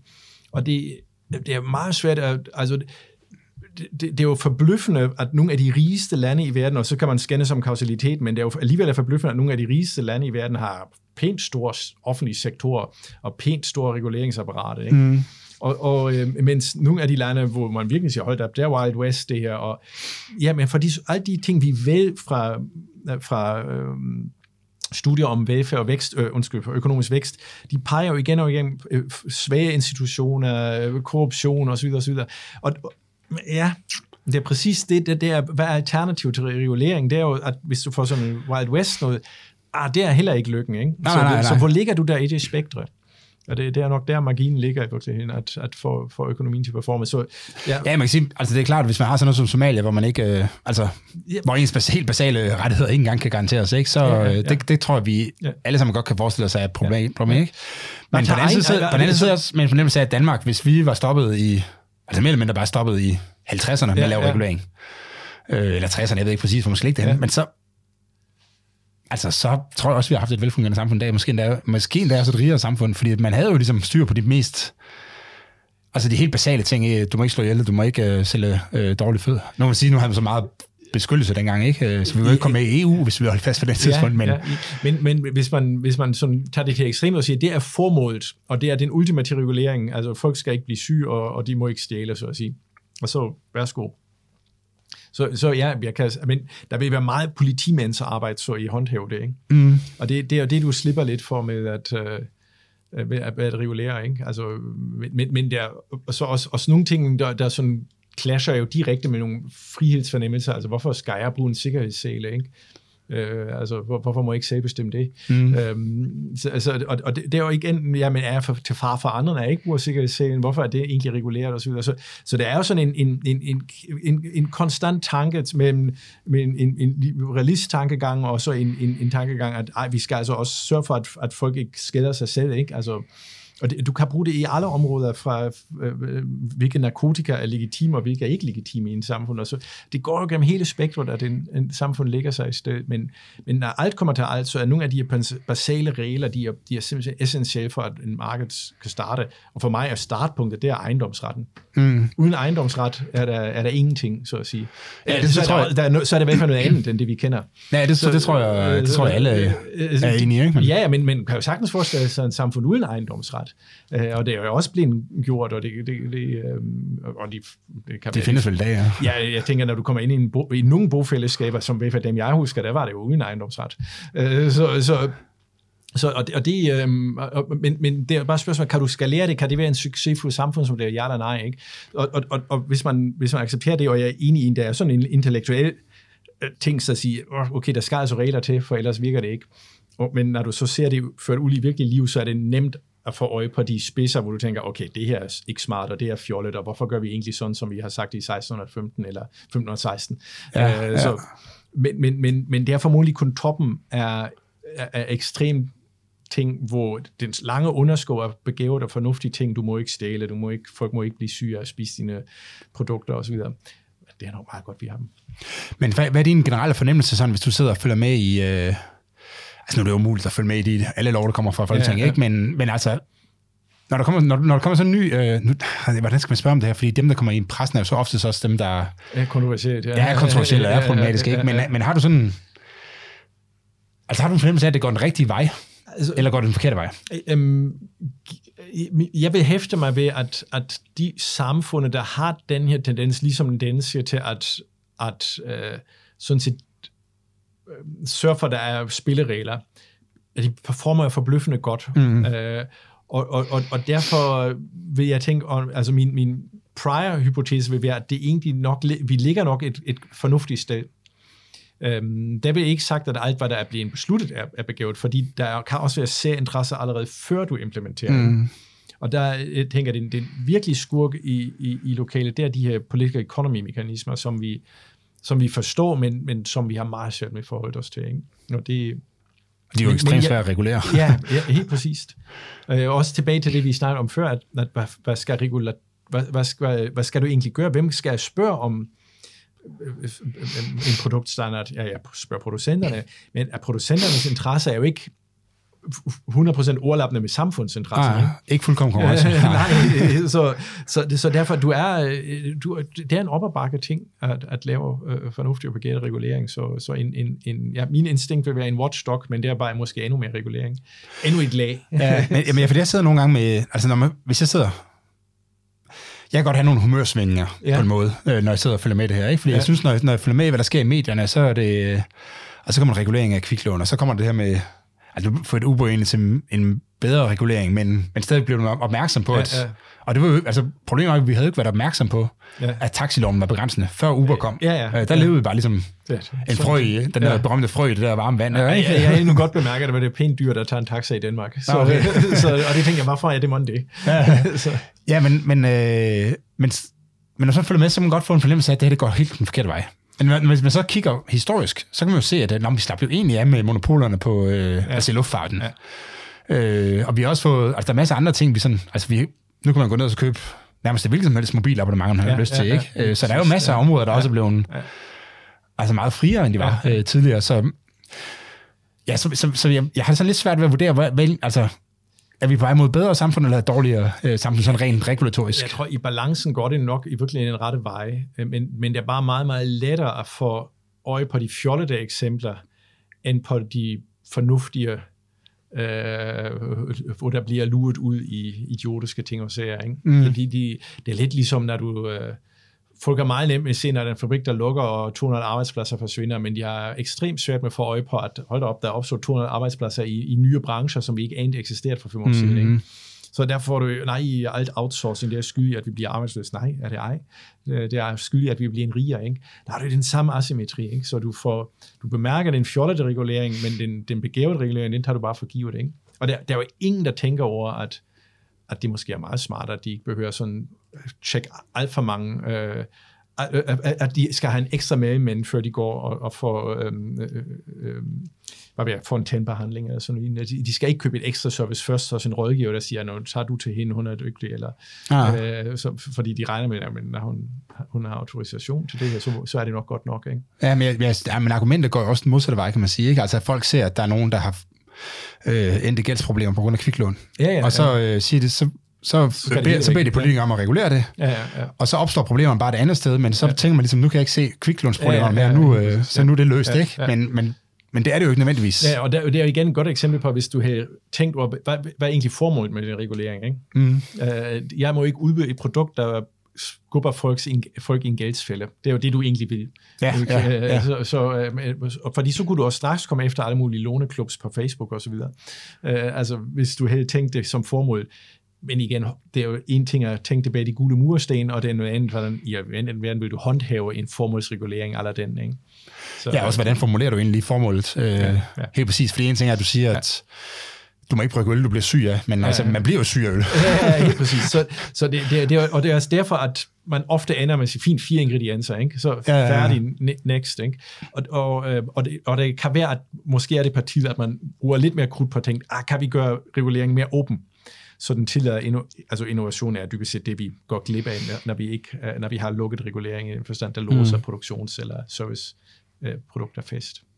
Ja, altså jeg synes, der er, der er masser af regulering, som er mere sådan noget, altså det med, hvordan skal du øh, betale øh, for dine regninger og ting og sager, ikke? Men, øh, Ja, men men der er mange, også... hvor mange reserver skal din bank have? For, øh, hvor, hvor meget må de lege med dine penge? Mm. Det, er jo, det er jo sådan et klassisk eksempel, som vi ikke tænker over i det dagligt. Det er en enorm værdi for dig og mig, at, at og vi tænker ikke over det, at der er nogen, der holder øje med, at, at der, hvor jeg har lagt mine, mine, mine sparekroner, de må ikke bare lege øh, Las Vegas med mine penge. Nej, nej, nej. Øh, så, og, og, og, for, hvad, hvad skulle jeg ellers gøre? Så skulle jeg, hold da op, så skulle jeg virkelig være på Trustpilot og håbe på, at, at, at den kan rådgive mig, hvilken bank, der øh, opfører sig ordentligt, og, og vil den egentlig kunne overleve i en konkurrencesituation. Øhm, fordi det er jo lidt det, der hvis vi nu tager bankeksempel, hvis du, hvis du ikke regulerer det, så, så vil jeg jo gå derhen, hvor de får de højeste renter, og derfor må de den, der påtager sig alt for meget risiko. Øh, og, og så ender vi igen i sådan et sted, hvor i sidste ende vil der bare ikke være en banksektor, hvis ikke du gav det et, et, øh, en, en regulativ øh, bundplade, så at sige, den kan stå på. Nej, øh, nej det er, og det, det er jo sandsynligvis rigtigt nok. Øh, altså, så det, det handler jo meget om, hvor man lægger den niveau hen, ikke? Øh, og jeg, og, men jeg synes også nogle gange, at man sidder med en fornemmelse af, at altså den regulering, der bliver, hvis nu, hvis nu snakker om sådan noget forbrugerbeskyttelse og sådan Ja, ja, noget, ja. at så udgangspunktet er ligesom, at folk er meget dumme. Ja, Og ikke ja, så det er det, ikke? Ja, lige præcis. Og man, øh, og man har ligesom... Øh, altså man lidt undervurderer, hvad, hvad, hvad, altså nu, når jeg siger markedet, så mener jeg jo virkelig Ja, ja, forbrugerne, ja, ikke? ja. Øh, og, og virksomhederne, hvad de egentlig kan øh, gøre for hinanden og sådan noget. Så, Men, men, jeg, jeg, jeg, jeg, er nok født, jeg er nok født lidt ja. mere skeptisk end dig, tror jeg. øh, Jo, på ja, området ja, det, ja, altså, ja, altså, i, i, i, altså når man, man skal ikke læse mange semester økonomi, før man grundlæggende er skeptisk over for regulering. Altså, det, det, det, det, det tror jeg, vi får ind i, i, i, i, i eksamen på anden semester, så den, den, den har vi jo alle sammen som økonomer. Øh, Men, men, men, men det er et godt eksempel med forbrugersikkerhed, og, og hvis du tager fødevareregulering, begavet regulering er en ingrediensliste, ikke? Fordi så kan forbrugeren stadigvæk se, øh, har jeg lyst til at spise alle de e-nummer eller ej. Øh, og, og, og uheldig regulering vil sige, ej, du må ikke sælge det, medmindre det er produceret på den måde. Ikke? Så i, i virkeligheden er vi, vi har jo lært noget, og de her mærkningsordninger, ingredienslister og sådan noget, det er jo kommet de sidste 30-40 år, og det er virkelig en rigtig god pejlemærke om, hvordan kan du egentlig gribe ind i en marked, uden at du øh, nødvendigvis forhindrer, øh, altså så kan folk jo selv vælge, at hvor mange transferfedtsyre de gerne vil spise eller ej, ikke? Mhm. øh, i stedet for at have alle mulige afgifter på ja, sukker og fedt, eller, eller for, forbyde øh, chokolade med fedtprocent over x. Hvorfor? Skriv det på, og så må folk selv kunne vælge. Så det, så, og det er jo også regulering, men den, den gør det lettere for virksomheder at, at være i markedet, og den, så længe forbrug.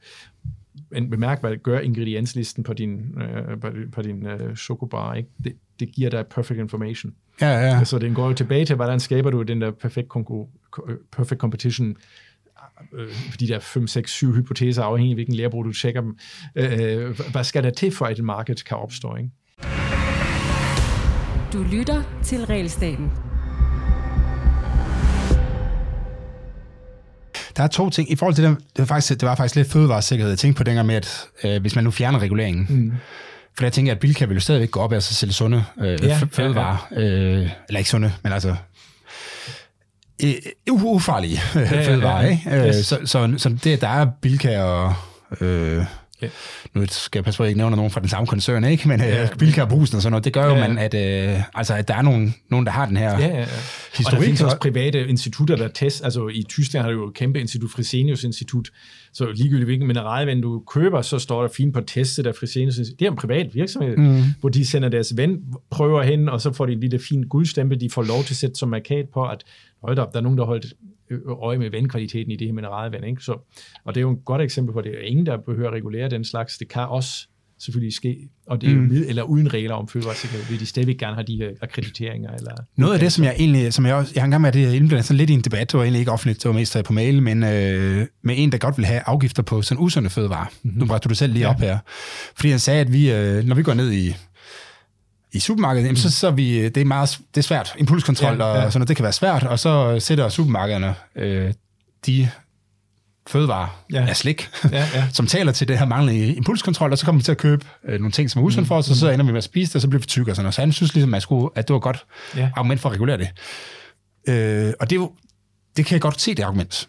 Øh, men jeg tænker også, at hvis man gør det, så risikerer man også, at man får altså ligesom hæmmet innovationen, for man kan godt, altså det her, alle kan jo se det her problem med overvægt og sådan noget. Ja, ja. Øh, så, øh, så man kan også godt forestille sig, at markedet, mm. altså der sidder og tænker sig på, hvordan kan jeg lave et eller andet, sådan at jeg kan tilbyde noget, så, kunderne ikke, så mine kunder ikke ender med at blive tykke. Og det vil man være villig til at så Altså, kan du se, hvad jeg mener? Det der med, ja, altså markedet ja. søger jo hele tiden på at løse folks problemer. Ja, ja, så hvis der ja. er et problem med, at man bliver... Så, så længe der er noget at tjene på det.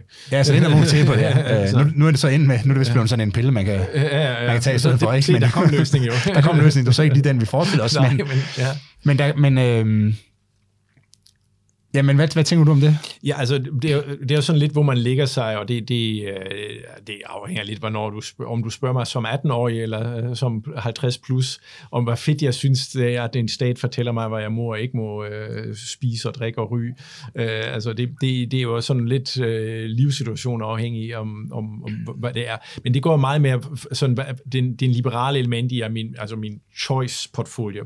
Og, og, hvis, men, men, og der går grænsen i virkeligheden jo, jamen, hvor jeg nok for det meste vil ligge mig, at, at altså alt, alt, hvad der skader mig, det må jeg sådan selv om, men hvad der begynder at skade andre, det... det øh, Jamen, jeg tænkte, jeg tænkte mere virkelig til det her innovationsargument, med ja. at, man, øh, at hvis man går ind og så siger, nu, nu ja. kan vi se, nu regulerer vi det her, fordi vi kan se, at folk de spiser for meget slik, og de spiser, og de spiser også mere slik, end de ja. selv ønsker. Ja. Altså, de er, det er virkelig et reelt problem, øh, og de fleste vil gerne så have et, have et supermarked, ikke sat for ja. slikket.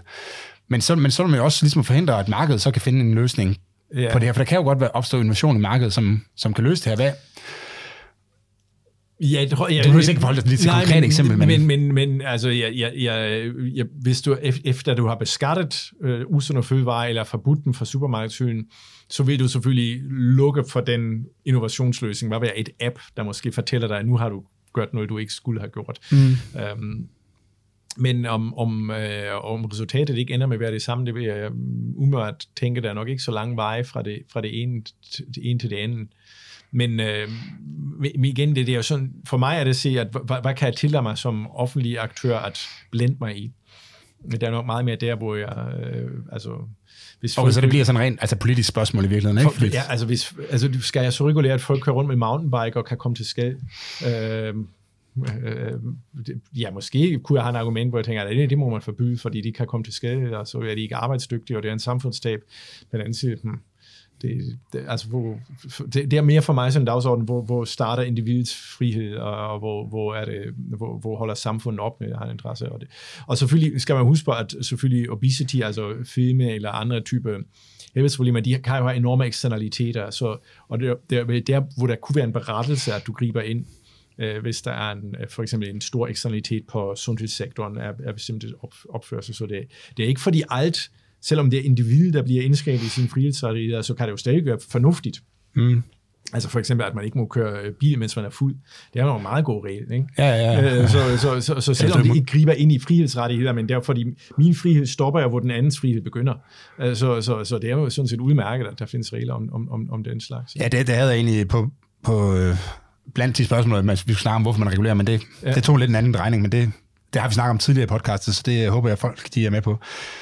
Øh, men det sidste godt, vi snakker om, det er, at jeg har, jeg har øh, efterhånden mange gange foreslået, at man indfører sådan en regelstop. Ja.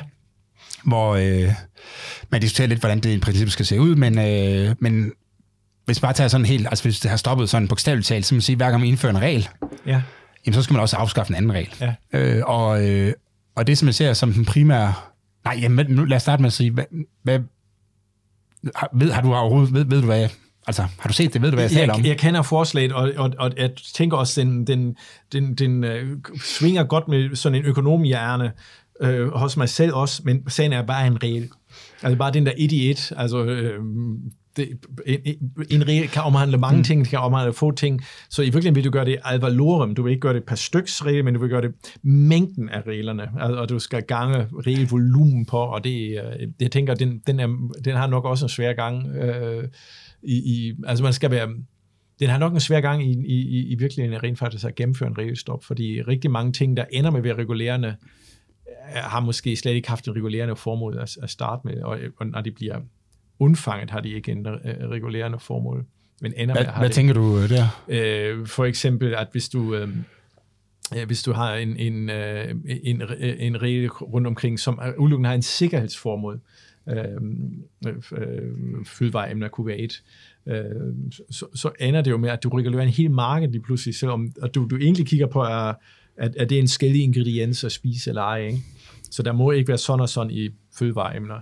Så, så, men, men at du så har forhindret markedet i at bruge en bestemt øh, produktionsmetode af den årsag, det, det, det er ikke, måske ikke slet ikke det, du har tænkt over, da du, da du skrev reglen om, at det må, det, det er ikke. Pragtfuldt eksempel er, øhm, der er en enorm forskel med de øh, regler og regelsæt, der gælder for medicin versus for kosmetika. Mm. Øh, og, og, og så kan du sådan, øh, så er du lige på, på kanten, hvornår, hvornår er det en medicinsk indgreb, hvornår er det en kosmetika-indgreb. Og, og jeg tror, det er nogle år tilbage, det kørte rundt omkring øh, blegeprodukter til, øh, til, hår eller tænder eller sådan noget lignende. Det var selvfølgelig kosmetisk, så måtte du lige pludselig gøre ting, som du ikke måtte have gjort, hvis du sagde, det var en medicinsk ting. Ikke? Og det, det er jo sådan et godt eksempel på, at, at regler kan også i den forskellige kontekst have forskellige effekter. Og, øh, og derfor tror jeg, det er enormt svært at, at forstå, hvornår er vi egentlig i gang med at regulere en marked. Mm. Vi, vi tænker det nok ikke, og nogle gange vil der være situationer, hvor du, for eksempel på kosmetika, har man mindre regulering, men rent faktisk har det så skubbet nogle produkter væk fra den ene hylde, hvor de var medicin, hen til den anden hylde, hvor de er kosmetika. Ikke? Altså en af de store fordele, jeg kan se ved sådan et, øh, et regelstop, og der, altså man siger, det, der, det er jo svært at så definere, hvad en regel er, øh, ja. men der er også nogen, der har lavet nogle definitioner, som man kan sige, som kan bruges i hvert fald. Ja, ja, det er måske ikke præcise, men det kan bruges. Øh, men, men noget af det, jeg synes, der er fordelen med sådan en regelstop, det kan være det her med, at man, altså man ligesom tvinger samfundet, sige, eller staten, eller politikerne, ja, ja, ja. eller administrationen, øh, til at begynde at prioritere i reglerne. Ja. Så man kan ikke bare hele tiden opfinde nye regler. Ja, ja, man er nødt til at så sige, jamen, det regelsæt, jeg har her, yes, ja. hvor, hvor godt fungerer det? Er der nogle ting, jeg kan... Ja. I stedet for at have alle de her regler her, som specificerer, hvor tyk spærrene skal være, ja, og sådan noget, ja. kan jeg så skrive det om til ja. et regelsæt, som bare siger, at jamen, tat må ikke falde ned i hovedet på dem, der bor der. Ja. Øh, fordi så har jeg lige pludselig frigjort en hel masse regler, som jeg så kan bruge til at indføre regler på det område, ja, ja, ja, jeg nu havde tænkt mig at skulle indføre noget. Så du faktisk hele apparatet hen mod formålsregulering, ikke? Du, det, du, det, du, dit hus skal ikke være et hazard. Det er ja, præcis. En regel, ikke? Ja, præcis. Og så øh, bagefter bygge, som du har lyst. Ikke? Øhm, men igen, håndhævelsen. Altså, skal der så tonsvis af sådan nogle hazard-tester ud og kigge på hver evig eneste nybyggeri, og så vurdere, når jeg her kan man ikke komme til skade. Fordi vi har jo regler om alt, hvad om der må være en vindue ved, en tra- ved bunden af en trappenedgang, fordi hvis der nu er nogen, der styrter, så ryger de gennem vinduet ud på gaden, og så videre, og så er der, der, er jo, der, er jo, der er jo regler for alt, ikke? Altså, det, så men øh, vil man kunne, hvordan vil du gøre det, hvis du siger, at du, folk må ikke kunne komme til skade, hvis de bor i den, på den her matrikel? Ja, det ved jeg ikke, men det, men det man kan sige, hvis man, har, hvis man først har tvunget, øh, hvad sådan noget, embedsmændene, ja. Til at sige, nu I skal altså effektivere det, I skal have det her ja, regelsæt ja. til at fylde ja. mindre og være mere ja, ja. Øh, enkelt. Ja. Fordi så vi skal, vi skal finansiere noget. Ja, ja. ja, så må man, altså, så er min tanke egentlig, at så må man jo, så må man få nogen til at, altså ja, jeg kan jo ikke ja. sige, jeg ved det jo ikke, fordi jeg har jo ikke, arbejder ikke med det, men der er jo nogen, der ved det. Og så må de jo begynde at tænke over, hvordan kan vi gøre det her på en smartere måde. Ja, ja. Så det er, mere, det er virkelig ikke så meget det her med, altså at antallet af regler bliver anderledes. Altså, det er egentlig ikke så meget det, jeg tænker, der kan være gevinsten med det. Det er mere det her med, at man, at man ligesom tvinger folk til at sidde, til at få den her diskussion, om at sige, ja. hvordan, i stedet for bare at finde på nye regler, fordi nu ja. der er en, der falder ud af vinduet, så indfører ja. vi en regel om, at, at der skal være et gitter. Der skal være et gitter, eller ja, helt ja. præcis. Ikke? Så kan man begynde at tænke, altså at tænke regulering på en anden måde, og sige, hvordan får vi egentlig et effektivt regelsæt ja, her? Øh, som... Men det går jo lidt tilbage til der, hvor vi startede, ikke? Altså, altså kan du vise mig cost-benefiten, ikke? Mm. at vi lige pludselig har en byggestandard, der siger, hvor må der være en vindue ved en trappenedgang eller ej. Ikke? Øh, så, og, og, og, og, og cost-benefiten er godt nok dyrt at lave, men, men det kan også være, at det er en god pejlemærke om, om hvornår skal vi måske lade være med regulering. Øh, så, så, øh, ja, det... Og, så, så det, det kan jo også være en, det kunne være en tilsvarende filter. Øh, fordi ideen om, at du tager en regel væk for at få en anden regel ind, eller du harmoniserer reglerne for at kon, eller konsolidere dem, øh, og, og det bøvl, der ligger i det, det, det, det, det gør det jo meget fornuftigt, fordi du, det, du sådan set, du, forkert ordbrug, men du lægger en skat på at skabe nye regler. Ikke? Ja, præcis. Øh, præcis. Og, og det kan måske være meget hensigtsmæssigt, at, at, at man i virkeligheden, ligesom en cost-benefit-analyse, vil gøre det, gøre det dyrere at lave en ny regel. Øh, men, men det er måske meget godt, fordi så, får du, så du minimerer den der, dem der ti, altså for de langt de fleste regler er formodentlig super nyttigt og vigtigt, og der vil cost-benefiten være klokkeklart, eller, men, men dem, hvor den er knap så klart, det kan være, at vi kan undvære dem. Ja, det er faktisk en meget god pointe, som jeg, at, øh, at hvis du siger, at jamen, det er lidt svært at så opgøre gevinsterne med den her regel. Ja, ja. Så, ah. ah ja, ja, præcis. Ja, det, så, det er jo måske... Øh... Ja, det er, en god, det er måske en af de røde lamper, man skulle så forholde sig til. Og hvis man så kan overvise sig selv, at man, men alligevel mener vi, det er vigtigt, fint, så er det derfor, vi er politikere. Ikke? Mm. Men, men hvis man... Og, og der vil være mange regler, hvor man siger, fint, det, det der med at tage det kassørt ned på dem, der bor i huset, det er super smart, og, og her er cost-benefit. Ikke? Altså, ja hvor mange huse har vi i Danmark. Ikke? så altså, den er relativt hurtigt til, til lave. Um, så ja, man kan forestille sig, at konsekvensen ved det sker jo, er jo meget alvorlig. Ikke? Ja. Hvorimod man sige, at hvis du bygger et hus, der er for lidt vindues, eller kommer ja, for lidt ja, sollys ind af vinduet, ja. altså hvis det er et kæmpe problem, så kan du gøre vinduet større. Ja, ja, ja, ja. Øh, og ellers kan du måske godt lære at leve med det, uden det påvirker dit liv totalt. Ikke? Mens hvis du får tag i hovedet, så, ja. Ja, så påvirker dit liv øh, sandsynligvis relativt meget. Ikke? Så, så det kunne være en god, øh, synes jeg i hvert fald selv. Ja, men, men og, og man kan jo gøre cost-benefit-analyser. Også, øh, der kan være rigtig mange regler, der er hensigtsmæssigt, fordi du, der skal du regne fremtidige generationers gevinster med ind. Altså, hvad ved jeg, om, om, om du må sprøjte eller ikke må sprøjte giftstoffer på markerne, og, øh, eller strandbeskyttelse osv. Det, og, og, og, og, så, og der er jo rigtig mange ting, der, der går hvis de går tilpas langt ud i fremtiden, så er det jo relativt nemt at få en cost-benefit til at give dig en, en klar besked om, hvad du vil, eller hvad du burde gøre, eller ikke burde gøre. Men en, en kombination mellem at beskatte nye regler, eller at bytte en mod en, eller, mm. eller øh, øh, simpelthen sætte sig ned og skulle sandsynliggøre cost-benefiten, eller har sådan en, eller en kombination af de ting, har sådan en opråbs embedsmænd, øh, undskyld, øh, ombudsmænd, øh, institution der, som hvis du synes, okay, at, hvorfor har vi det her? Øh, tror vi stadigvæk, det er en, øh, en positiv ting. Det kunne nok disciplinere øh, de, de, de der gang med, hvor, hvor det virkelig går galt, hvor man tænker, ej, hvorfor i verden skal vi hænge fast i en mm. regel fra ja, 1516? Ja, jeg tror virkelig også, at øh, altså, jeg ser nok i virkeligheden det regelloft som et, sådan et, et middel til at opnå nogle af de ting, vi har ja, snakket om. Ja, øh. ja det er, i virkeligheden sætter du en pris på nye regler. Ikke? Ja, øh, og, præcis. Og det, og, og det gør du også, når du siger, vis mig nu en cost-benefit, eller tag den nu til genopvejelse efter mm. 10 år, eller, eller har en ombudsmand, hvor, hvor folk kan sige, okay, hvorfor i alverden, øh, bare hvorfor skal der slet ikke være en gammeldags USB-stik i en bil om 10 år, ikke? hvis det nu var en regel, vi bliver enige om i dag, om 10 år er der ingen, der bruger USB. Øh, så, så, så alle de der ting, det, det kunne være god disciplinerende, at, uh, at, at kigge på sådan nogle institutionelle forhold, der kunne gøre, gøre det op. Men jeg tror, at man kan leve uden regler, det er nok den går vel ikke. Nej, nej, det, det, det tror jeg heller ikke. Uh, det, jeg, jeg tænker nok mere på, og når jeg siger marginalen, så mener jeg måske den sidste halvdel af ja, regelsættet, ja, ja, det, som jeg er skeptisk overfor. Men, ja, ja, men jeg tror, vi skal nær i promilleafdelingen, men det, det, det er jo præcis det, du vil kunne mejsle frem i det øjeblik, du tænkte cost-benefit. Ikke? Mm.